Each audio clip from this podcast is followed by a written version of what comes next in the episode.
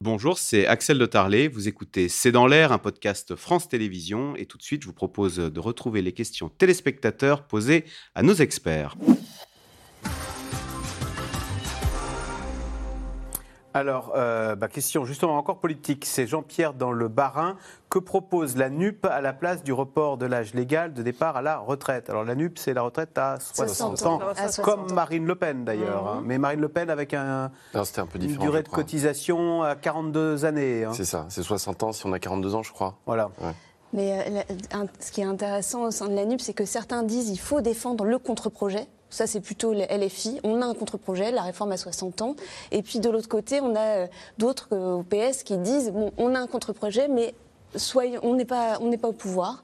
Euh, donc finalement, on ne va pas trop parler de notre contre-projet. Ce qui importe, et c'est ce que dit Olivier Faure d'ailleurs dans l'interview qu'il a donnée à Libération la semaine dernière, il dit nous, l'important c'est de s'opposer, d'être contre cette mesure d'âge. Et finalement, parce que eux sont un peu comptables de la réforme Touraine qui, qui va revenir sur le devant de l'actualité, là évidemment après les annonces d'Elisabeth Borne. Et ça, le gouvernement a beau jeu dire c'est la réforme Touraine, c'est la réforme des socialistes. Très accélérée quand même. Que j'accélère, mais elle est tellement bien que je la veux tout de suite. Voilà mais, au sein, par exemple, du PS, euh, Olivier Faure est favorable à la retraite à 60 ans, avec euh, la, réforme Touraine ah en accéléré. Euh, Meyer Rossignol, par exemple, n'y est pas favorable. Euh, donc vous avez de vrais affrontements sur cette seule question de l'âge au sein même du Parti Socialiste. Je ne parle pas dans la NUP ou la NUPES, au sein même du Parti Socialiste. Voilà. En tout cas, pour répondre à ce monsieur, leur, leur idée est, assez simple. Hein. Mm. C'est augmenter les cotisations, notamment patronales, en fait, hein, et globalement augmenter également euh, les impôts euh, qui permettraient de de, de, pouvoir se passer de cette réforme et même de rebaisser l'âge de, départ. Et augmenter les salaires pour faire plus de cotisations et aligner les salaires des femmes sur ceux, des hommes aussi, parce que ça générait plus de cotisations. Je crois qu'il y avait ça aussi. Mm, mm. Et donc, comment on fait matcher avec le, réel. C'est la question des entreprises, la rentabilité, la, compétitivité, etc. Euh, Jean-Claude, dans Seine-et-Marne, quand seront supprimés les régimes spéciaux? Gaël Mac, alors donc avec la, clause du grand-père, ça veut dire que... Dans 40 ans. Dans 40 ans. En gros, hein, c'est-à-dire... Euh, voilà, 2062. Bah, c'est-à-dire que si on compte que ce sont les jeunes euh, recrutés aujourd'hui qui vont avoir cette réforme et que les autres, bah, voilà, dans 40 ans.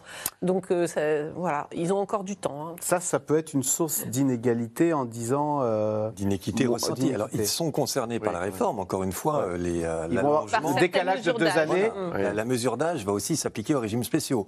Mais ils conservent, à l'intérieur de cette augmentation, un certain nombre d'avantages ou d'acquis. Ce ne sera pas 64, quoi, pour voilà. voilà. Et bon, ces, avantages ou acquis coûtent entre 5 à 10 milliards par an à l'État, hein, quand même. Donc, Le moment pour présenter cette réforme est-il vraiment bien choisi, Mathieu Plane? Il va y avoir la, la hausse, il y a déjà la hausse du prix du gaz, la hausse du prix de l'électricité je, trouve que non, forcément non. Euh, comme je disais, le, le c'est pas une, petite réforme. Hein. C'est une réforme structurelle, profonde avec, on a vu, une montée en charge rapide. C'est-à-dire que c'est pas euh, la réforme Touraine, c'était, on l'a dit en, début d'émission, c'était un mois chaque année. Là, on est déjà à trois mois. Et puis ça a commencé en 2020. Et puis le report de l'âge légal, donc ça va quand même modifier la structure du marché du travail assez rapidement. Hein. Et donc avec toute la question de la formation de ces seniors en emploi, c'est la, la, vitesse que vous dénoncez parce qu'on a envie de dire est-ce qu'il y a un bon moment pour non, euh, mais c'est la vitesse, c'est la vitesse. Oui, évidemment, c'est d'abord on n'est pas organisé, je trouve aujourd'hui pour euh, justement intégrer tous ces seniors d'emploi, en même temps d'intégrer les jeunes sur le marché du travail. La question du chômage reste quand même assez prégnante. Et si vous avez en plus une économie qui est plutôt en récession, ça va être encore plus compliqué, parce qu'une économie en récession, elle ne va pas créer des emplois, elle va plutôt en détruire. Donc comment vous faites pour maintenir des seniors d'emploi si vous ne si vous créez pas d'emplois et donc, euh, vous êtes face à ce problème-là, qui est aussi un problème de gestion du timing. Comment l'expliquez-vous que Emmanuel Macron ait choisi bah, la vitesse euh, Je crois euh, qu'on l'a dit, je pense qu'il y a des gages de crédibilité budgétaire. Euh, il a quand même un horizon, ramener le déficit à 3% du déficit du PIB d'ici à 2027.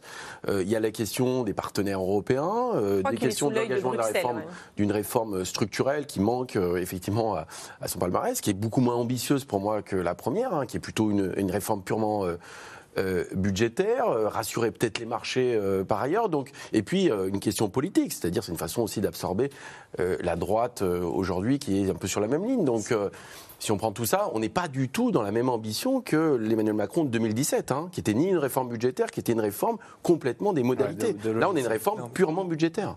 Oui. Alors, comparaison à, ses limites, il n'est pas toujours raison, mais 95, on avait la fracture sociale et puis on avait eu euh, Juppé et, Chirac qui très vite avaient basculé sur il faut satisfaire aux critères de, 3%, Maastricht, et on a eu une contestation extrêmement forte justement sur des réformes de, euh, de ce type de, retraite. Et le gouvernement qui a reculé. Hein. Et là, on a euh, un gouvernement qui a mis beaucoup d'argent public, il faut le rappeler, au moment du Covid, qui a beaucoup protégé les Français et qui est en train de devoir modifier sa trajectoire de manière de plus en plus accélérée, voire de plus en plus brutale, pour satisfaire à nouveau à ces critères. C'est presque une rédemption un peu, c'est pardonnez-nous d'avoir tant dépensé et tenez, je vais rendre un petit peu. En tous les cas, on, voit bien entre 95, les contextes sont différents hein, entre 95 et aujourd'hui, mais que les dirigeants sont toujours pris euh, dans cette contrainte, c'est-à-dire à un moment donné de, euh, de vouloir répondre à des aspirations très profondes de la société et puis de se retrouver confrontés aussi avec un environnement international qui impose un certain nombre de réformes ou qui en tout cas fait pression pour ces réformes et euh, ils, les, ils les conduisent malgré tout. Et ça crée des tensions très fortes dans la société. Il y a le MAC, il y a le risque donc des voisins européens mécontents et le risque, pourquoi pas, d'une attaque des marchés financiers si la France venait à être considérée. C'est ce qui est arrivé au Royaume-Uni, mais on n'est pas le Royaume-Uni. La France a la chance d'être dans la zone euro, donc euh, elle va sûrement éviter ça. Mais en tout cas, c'est vrai que bon, on a quand même une dette qui est à 115% du PIB. Euh, on fait partie des pays qui ont été généreux à la fois pendant la crise du Covid et ensuite. Hein, là encore, pour le bouclier euh, énergétique qui, qui est donné aux particuliers et aux entreprises, à la fin, on va se retrouver à avoir dépensé dans les 100 milliards de nouveau. Hein. donc, euh, donc on a quand même dépensé lourdement. Et c'est vrai que l'espèce de parenthèse je ne dis pas enchanté, mais en tout cas la parenthèse d'indulgence de, d'indulgence qui a existé à Bruxelles et qui a commencé en gros en 2020 quand il y a eu les premiers confinements et qui a duré jusqu'à récemment parce qu'il y avait euh, de nouveau la crise énergétique, est en train de se refermer cette parenthèse. Et puis par ailleurs, les taux augmentent pendant très longtemps, nous avions une dette qui était indolore. C'est-à-dire que notre dette augmentait, mais l'argent pour rembourser cette dette, en fait, diminuait parce qu'on avait des taux quasiment négatifs. Maintenant, ça pique un peu, ces taux augmentent, ça pique un peu. Et donc, euh, il faut donner des gages. Il n'y a pas eu beaucoup de gages de donner. Euh, Emmanuel Macron a baissé un certain nombre d'impôts. Il a recruté des fonctionnaires il a recruté 148 000 fonctionnaires hein, depuis le début de son début 2017, alors qu'il avait dit qu'il en supprimerait 125 euh, 000 postes. Donc il n'y a pas eu beaucoup d'endroits où il y a eu des réformes. Il y a eu la réforme de l'assurance chômage, mais il n'y a pas eu beaucoup de réformes baissant les dépenses. Euh, Kemener, Christophe, dans la Vienne, les électeurs de Macron n'ont-ils pas voté pour des réformes, notamment celle des retraites? Alors, ça dépend de, quel, de quels électeurs on parle. D'ailleurs, c'est un sujet central dans le débat politique aujourd'hui, c'est-à-dire est-ce que les gens qui ont voté pour Emmanuel Macron au second tour de la présidentielle ont validé la réforme des retraites? On sait bien que c'est pas tout à fait ça.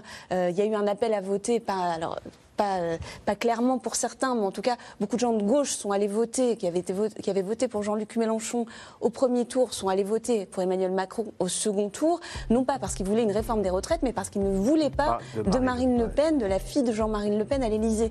Donc c'est vrai que c'est très compliqué aujourd'hui pour Emmanuel Macron de dire c'est validé, c'est scellé par la présidentielle, même s'il n'y a pas de surprise. On savait qu'il y avait cette réforme des retraites dans son programme. Eh bien, c'est la fin de cette émission. Merci beaucoup d'avoir commenté ces, ces, ces informations qui sont tombées au fil de l'émission. Vous restez bien sûr sur France 5. Merci d'avoir écouté C'est dans l'air. Comme vous le savez, vous pouvez désormais écouter l'intégrale, mais aussi l'invité ou vos questions à nos experts. Tous ces podcasts sont disponibles gratuitement sur toutes les plateformes de streaming audio. Et pour le replay vidéo, c'est sur France.tv, bien évidemment. À bientôt.